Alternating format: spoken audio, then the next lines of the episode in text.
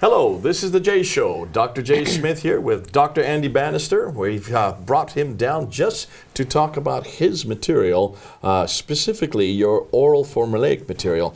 We got into it in the last episode, We did. episode two. Now we're moving into episode three.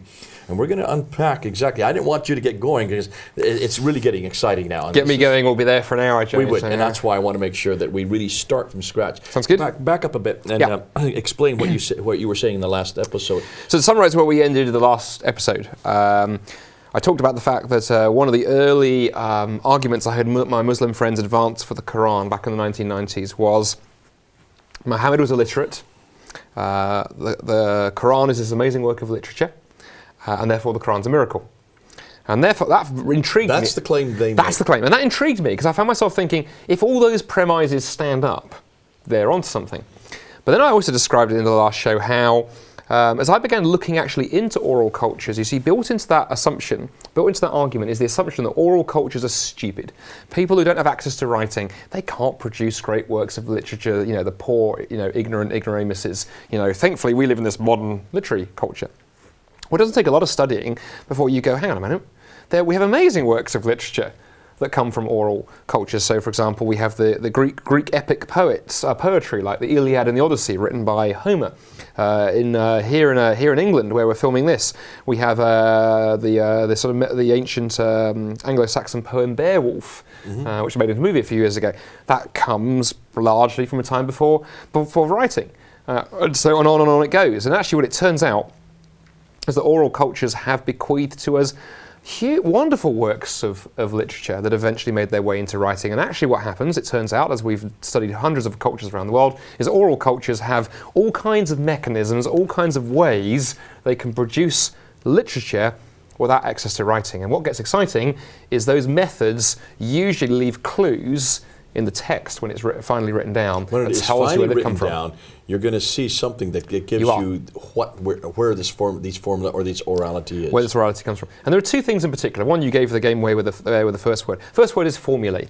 In hundreds of oral cultures that we've we've looked at in scholarship over the last hundred years or so, when this scholarship has really got going, is we found that most uh, writing today that comes from oral cultures like Il- the Iliad, the Odyssey, Beowulf, and other other uh, other works contains within it a lot of uh, formulaic phrases, and these are short, repeated phrases that are used time and time and time and time Give again. us some examples.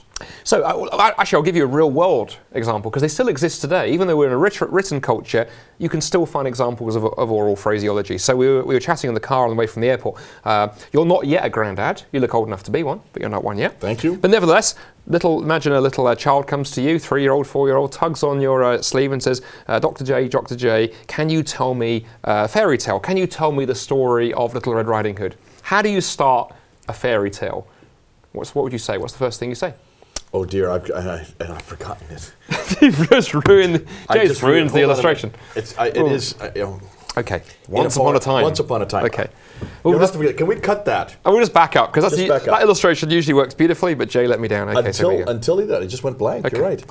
So, uh, so let me give you a contemporary illustration, Jay. I mean, you're not you're not a granddad yet, but look old enough to be one, but you're not there yet. Well, thank you. Let's imagine a little uh, four-year-old comes up to you, tugs on your sleeve after church, perhaps, and says, "You know, Doctor J, Doctor J, can you tell me a, a fairy tale? Can you tell me the story of Little Red Riding Hood?" How do you start, as any good granddad would? How do you start a fairy tale? What As do you in say? all fairy tales, once upon a time. Now, you haven't memorized that. The reason you know that is your parents told you fairy tales that way. Their parents, their parents, their parents, their parents, and that all little oral formula has been preserved. It's also very useful. You don't have to think about how to start a fairy tale. You just know that you start once upon a, a time. And uh, all cultures have examples of these, but oral cultures have hundreds and thousands of them. Why? Because imagine that you're a, a poet, a performer, a storyteller, a preacher, you're standing in front of an audience waiting to hear from you. You haven't got writing, you haven't got the internet, you've only got what's up here. How do you do it? Well, you have this whole vocabulary, this whole library of formulae that you can just draw upon. And Which people would recognize because they've heard so Heard many it of these and- and time storytellers do just that. Yeah, and and, so- in a culture where there's storytellers like the qussas, Yeah. These are the qussas we're talking about. there, those are there. And so, what you can then do, what we've discovered in scholarship, you can then come along and do is you can take a text that you think may have come from an oral culture, and what we can do, we can analyze it looking for its formulas. We can go through and look for those short repeated phrases. Uh, but more interesting than that, we can calculate what percentage of a text consists of those short repeated phrases. And this is where your computer Now, here's where in. things get very, very interesting. On culture after culture after culture, has led us to the conclusion as scholars that uh, generally, once you get north, once you get beyond about 20% of a text consisting of short repeated phrases like that, you get an increase. You can be increasingly confident of saying this was originally performed live in front of an audience, created live in front of an audience by an oral performer, storyteller, and singer. And so, for example, Homer's Iliad and the Odyssey, those Greek poems, there's something like 25% of the text is formulae. And so when I began studying the Quran, I found myself thinking, hey, let's do this for the Quran. This needs to be done because it, I think it comes. Let's, back a minute. Yeah. This, this, this number 20. 20, yeah. This is, this is what scholars are saying today. That's right. If it's 20%, then you can pretty well be assured The higher you get beyond 20%, the greater your confidence. At 20%, we're pretty sure. 25%, 30%, So for those who are higher not and higher following this, what we're saying is if you look at a printed text today, Yes. if you can find these formulas, these repeated phrases, these repeated Yeah. uh, stock phrases that are that we uh, even we would not possibly you know once upon a time we used today, but there are other ones that you see repeated. You know that they would have been well known Yeah. at that time. Exactly. Well, they'd be well, they'd be well known. They're useful to the performer. The other thing that's interesting that's been pointed out, one big difference between literary cultures and oral cultures, we often in literary cultures get bored with repetition. So if you were to go to you know the bookseller at the airport, buy a buy a novel to read next time you fly back home to the USA, and it's like you know every fourth phrase was a repetition, you'd probably start going, this author is really boring. Yeah. He can't. He needs to coin a new phrase. I've heard this. In oral cultures, it's the other way around. Uh, they actually prefer uh, the traditional, that which is known. Um, and if you start, if you start coming up with stuff that's original, people start complaining because it's not the story that they've they've known. It's not the way they've known it. Now, So, I- for, for- because you're, you're talking to an awful lot of people who are so used to the written text, they're not going to see the importance. of- Repeat. I mean, say that again. That's so important. We're not talking about written cultures. We're talking about oral cultures. Most of us Yeah. who are watching are not from oral cultures, so this is new for us. Exactly.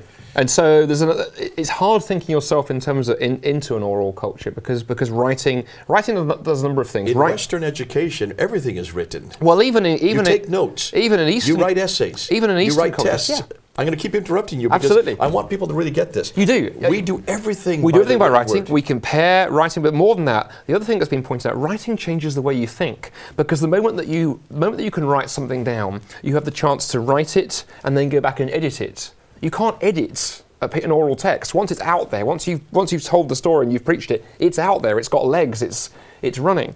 Um, Writing allows you to do things that you can't do without it. Some, uh, somebody once pointed out that, for example, a list is a written invention. Oral cultures don't memorize lists. Okay, so we've well. got it. We've all of us have got to switch gear. We've gotta Stop switch looking gear. at the Quran as a written text like we look at it. Think back mm. into orality for Go minute. back into it now. For, for those of us who don't come from oral cultures, you But, made something. but really, here we're jumping a step though. How do we know the Quran is an oral Okay, before we do that, but I still want to get this idea. Yes. In an oral culture, you want to you want things that are familiar. You want phrases that help you to understand, to give you the genre, to give you to make you feel that's familiar with you. You want the stuff that's familiar and traditional, and as a, and as of course as the person who's doing the speaking and the performing, you you you reliant upon formulae because you've got an audience out there ex- hanging off your word, expecting you to hear. And if you say to your audience, you know, it's going to take me 20 minutes to come up with the right phrase here. I'll be back in a moment. You've lost them. You've got to be able to deliver, deliver, deliver, deliver. And formulaic phrasing allows you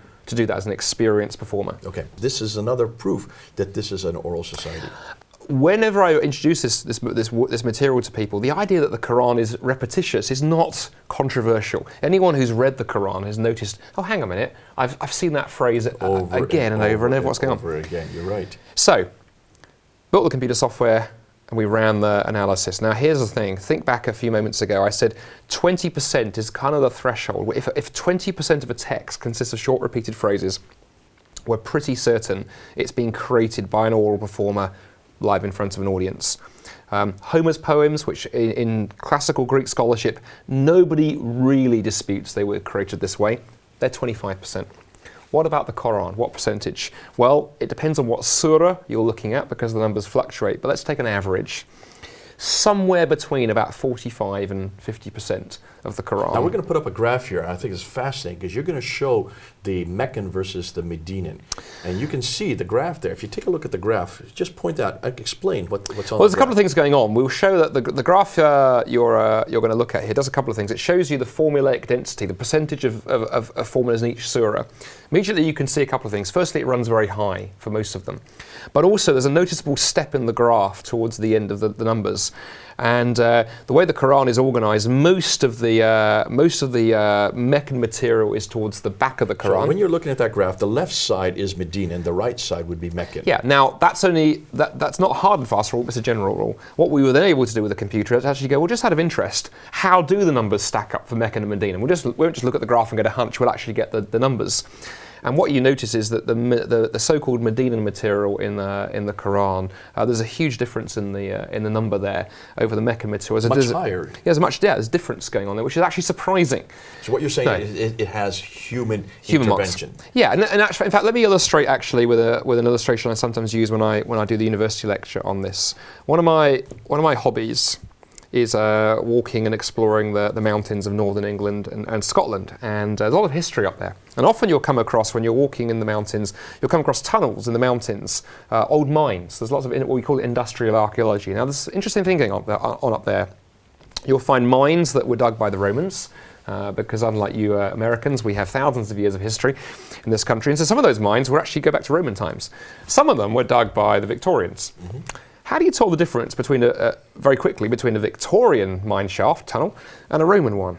Well, here's the thing. The, Ro- the, the, the Victorians had black powder. They had explosives, and they would blast out, and so and so you can see the uh, you know the shape of the rock looks different. Romans, on the other hand, picks. They literally dug, and you can look along the ceiling and you can see pick, marks, marks. still from 2,000 years ago. In other words, the tools that you use leave marks And this is the fingerprint you're behind. talking about. That's the fingerprints. The Quran was constructed orally, using oral tools that have been used in hundreds of other cultures. They leave marks, like those pick marks in the rock. When we look at the text, particularly using computer analysis, it's very, very clear. But there's another. Probably the one of the best ways to find these pick marks, so to speak, in a text is to look for orality. And you have found over 20% in almost all Well of over. More so in the Medinan than in the Meccan. But here's the thing there's another big oral clue as well, and I always want to take these two together because if it was just this, that's pretty powerful evidence. And actually, were I a Muslim, this would give me a huge concern. But it gets better than that. There's another big indicator that a text has come from an oral culture, and that's the, that's the, um, the existence of something that we call a performance variant. And again, let me illustrate this. Let's go back to that fairy tale analogy I used. Let's imagine a little child comes to you, tugs on your sleeve, and says, Dr. J, Dr. J, tell me the story of Little Red Riding Hood. And you tell her the story. And in fact, word gets around, you know, among small children that you're good at this stuff. So a week later, another little kid comes to you, tugs on your sleeve, Dr. J, Dr. J, tell me the story of the Little Red Riding Hood. And we, you, repeat, you repeat the story. Now, if we recorded those two stories and transcribed them and compared them, would they be word for word no, the same? No. In fact, if we were to record what we just done right now, the next time we were to do this next week, you would say it very different. You would have the same Ab- content. Absolutely. Unless you have, unless you've actually gone out and memorized that fairy tale, No. um, then it would be word for it would be different. Same story. You'd have a, a little girl and a wolf and a basket of goodies and a grandmother. All those other things would be in there, but the words be different.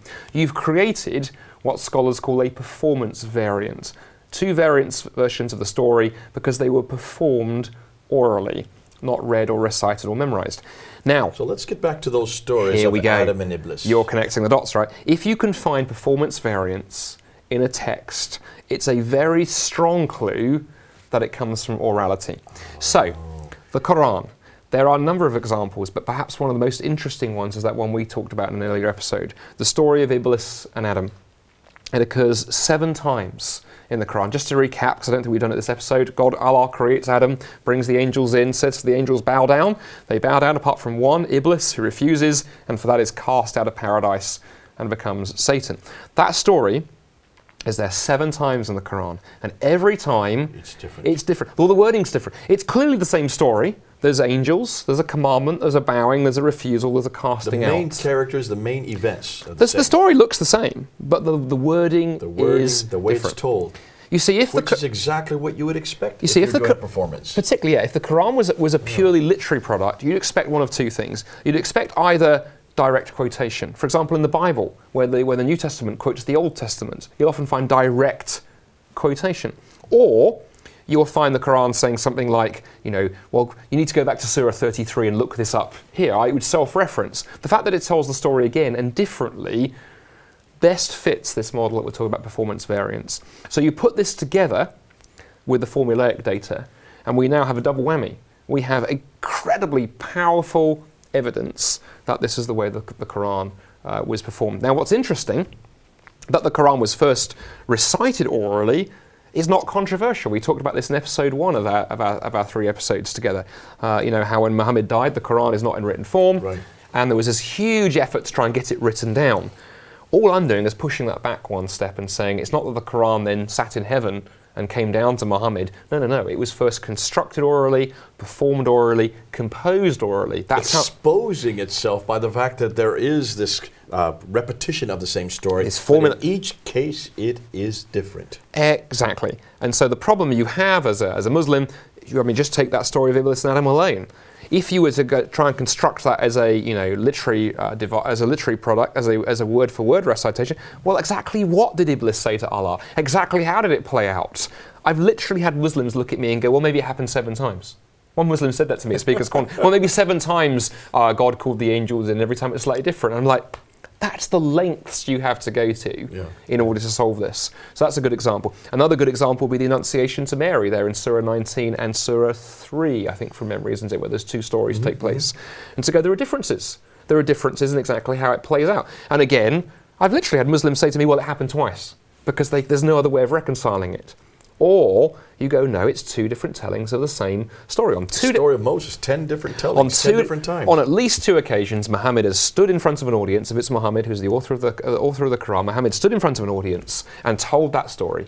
And like any oral performer does, he uses formulae, and we can analyse those. But he also tells the story differently, uh, as you do as an oral performer. And it's left its marks on the Quran that we see today. And using computer software and other modern tools, you can expose this, and we're beginning to now really understand how the Quran was put together and why it looks the way it does, why it's so repetitious, why these stories occur multiple times and different. And also, it tells us why the Quran mixes up these kind of biblical stories from the from the Old and New Testament with the kind of legendary stories like the sleepers of Ephesus, um, you know, like the Jesus making the clay birds into living birds and so forth. Because what's happening is Muhammad has heard these stories floating around the Arabian context. He's gone, that's a good story, and that's a good story, and that's a good story. And of course, what oral storytellers love to do is listen to other people's material and then repackage it and use it themselves. As you have done with what you've just told me now, you've done this on different university campuses. Uh, you had many lectures on it. Uh, you're not you're using any notes in front of you. You don't need to because you know the major you know the major categories that you're gonna you know the, where you're gonna go with it. You know exactly what you're gonna say, but you don't say it the same way every time. And again, what's interesting about this, again, it puts the Quran back into its context. Before, immediately before the Quran, uh, we have the great Bedouin oral poets, the oral poets of Arabia. Scholarship has studied those, and we know this was the way that these the guys Mu'allaqat, the composed. poems, is a famous one. And in fact, you can find contemporary, oh, sort of near contemporary accounts of, of many of the uh, these these Bedouin poets, almost literally telling you what they do. They would sort of stand up and, and do their thing. In fact, it's quite fun. It's a little bit of trivia for you. One of the things that those uh, those Arabic tribes would do. On the battlefields, each tribe would have its poet, and the poets would insult the other. Poetry was a weapon, and Right. the poet who could compose the, the fastest and the better and the most Yeah, fluently, yeah, yeah. you know, won great esteem for his tribe. So it happens before the Quran. And then after the Quran, we see two things. Think about the Hadith and the way that's constructed, those traditions of Muhammad. It's constructed orally. So and so said to so and so, said to so and so, said to so and so. It's actually constructed as if it's an oral, uh, an oral performance. Dr. Patricia Crone probably gives a good example of this. She talks about the reference to Muhammad going up with uh, his uncle, Abu Talib. He goes up to Gaza, and there he meets a holy man, and the holy man talks to him and refers to him uh, that this is a special, special uh, child. But what's fascinating, uh, Patricia Crone says, when you look at it, you will find 15 different tellings of this story. Exactly. And in some cases, in a different city. In some cases, it's when he, he's at a different age. Uh, in other cases, it, but it's still the same story, but it's told 15 different times. In different ways. And that's this. That's Exactly This. Now And- we've always known. She didn't really say that this is. No. She didn't come up to the conclusions you came up to. But Yeah. you can see she was. She was saying. She, her conclusion was. Therefore, it's all false. Probably this never happened. What you're saying is.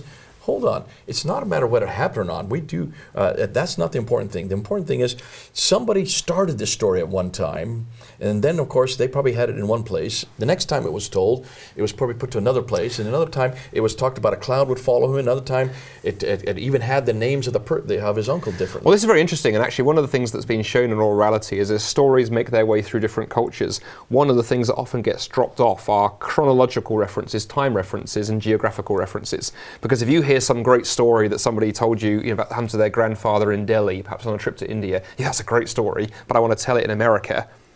You know, perhaps I'll just drop the fact it happened in Delhi in the 1950s. I'll retell it as if it happened kind of last week. It's a great story, um, and we see that in oral cultures all the time. Now, here's the interesting thing: we see that with the Quran. Um, even before, even the, the even the an untrained reader of the Quran can see this. And the example I would give is look at the stories of Jesus. They're in the Gospels, in the Bible. Though those biblical uh, accounts of the life of Jesus, Matthew, Mark, Luke, and John, they are, by most uh, accounts, those are uh, Greco-Roman biographies. They're written within the lifetime of the eyewitnesses, by eyewitnesses in many many cases. two times by eyewitnesses and two Yeah, got from and here's the thing. Built into them, if you read the Gospels, you'll discover they've got place names, they've got dates, they've got the names of political leaders. They're, they've, they've basically got a spatial address. They've got a time, they- they take place in a time and place in, in history that the text clearly signals. By the time we get to the Quran, 600 years later, well, of course, it's another culture. It's uh, time removed. And so when the Quran talks about Jesus, I mean, think about when, G- when, when the angel comes in uh, and, and announces to Mary that, that Jesus is going to be born. Where does that story happen? No, don't. When does it happen? No. Jerusalem's not mentioned, the We just know he time's was not a mentioned. child. That's all we know. And that's exactly the kind of thing No we see in names, oral no dates, cultures. no place. Joseph doesn't even exist. Or to give you another example, uh, there's a wonderful uh, book, hope we can put the image up on the, on the, on the screen of this, by a gentleman called Reuben Firestone, uh, who's, a, who's a wonderful uh, Western scholar of the Quran. He wrote a book a few years ago called Journeys in Holy Lands. And what he does in that story, he tr- in that book, he traces the story of Abraham and the sacrifice from the Quran, from the Quran uh, through early Islam and into later Islam. In the Quran, it's not clear what, which of the children it is, whether it's, a, whether it's Isaac or Ishmael who's sacrificed.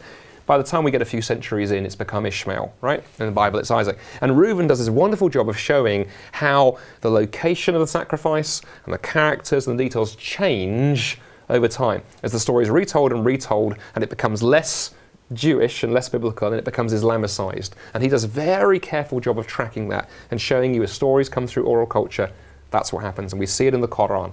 And again, it shows the Quran is this oral document from an oral preacher in Saudi in Arabia sometime around about the 7th century. It looks exactly as we'd expect. It bears no resemblance to any kind of, you know, heavenly archetype. Andy, we've got about five minutes. What I'd like to do in the last five minutes, I'd like to just kind of recap what we have done in these three episodes.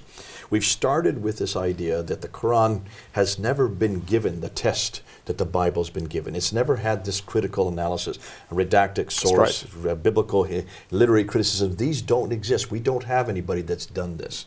Uh, no one's ever looked at anything that I know of. Well, there are people that have looked at orality, and this is coming out in the last century, but in- in Homer's Iliad, right. others groups have done it with Yugoslavia. You've given examples uh, where that is. You're the first one actually to bring it back down to the Quran itself. And this is something that was curious to you because you needed, you saw this repetition. You saw these biblical tales. Now, though biblical tales have been well known of, Tisdall talks about them in the That's right. 1800s. He does a, a, a great job of saying that these are nothing more than borrowed tales. But when he was talking about it, he assumed these were written accounts. These were written tales that they just mis, uh, misconstrued. You're, Yeah. saying, you're saying no. No. Tisdall didn't go far enough. Exactly. But say, let me say a couple of things that are hugely important. Let's push back before Tisdall. Preserved in the pages of the Quran are the criticisms that Muhammad's opponents levelled at him. Do you remember what the Meccans accused him of, of using? He was accused of telling fables of the ancients. Right. So they, there was something in what he, he was saying that in their ears sounded like these stories. But here's the other mystery that for a long time mystified scholars. The Meccans, who were famous in history for being great poets and having a great poetic tradition, they accused Muhammad of being a poet, and he hmm. denied it. Now, why is that odd? Because normally it's the other way around. You know, perhaps you, uh, you come across a famous author and you go, oh, yes, well, I'm a famous author as, as well. And they go, oh, no, you're not. You're a jobbing hack.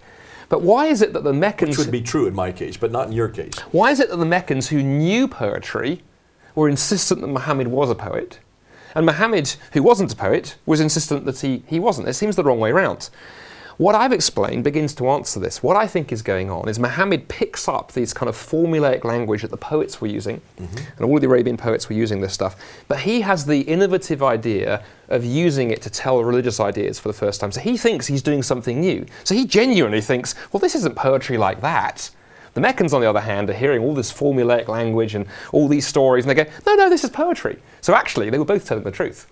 And that, that insight, that, that, that criticism that's there in the pages of the Quran, gives us another window into what's going on. Um, Muhammad picked up this tool that was known to everyone in Arabia, and he, his, his originality, and I have no problem as a Christian saying Muhammad did some things that were original, his originality was going, I can use this to convey religious ideas.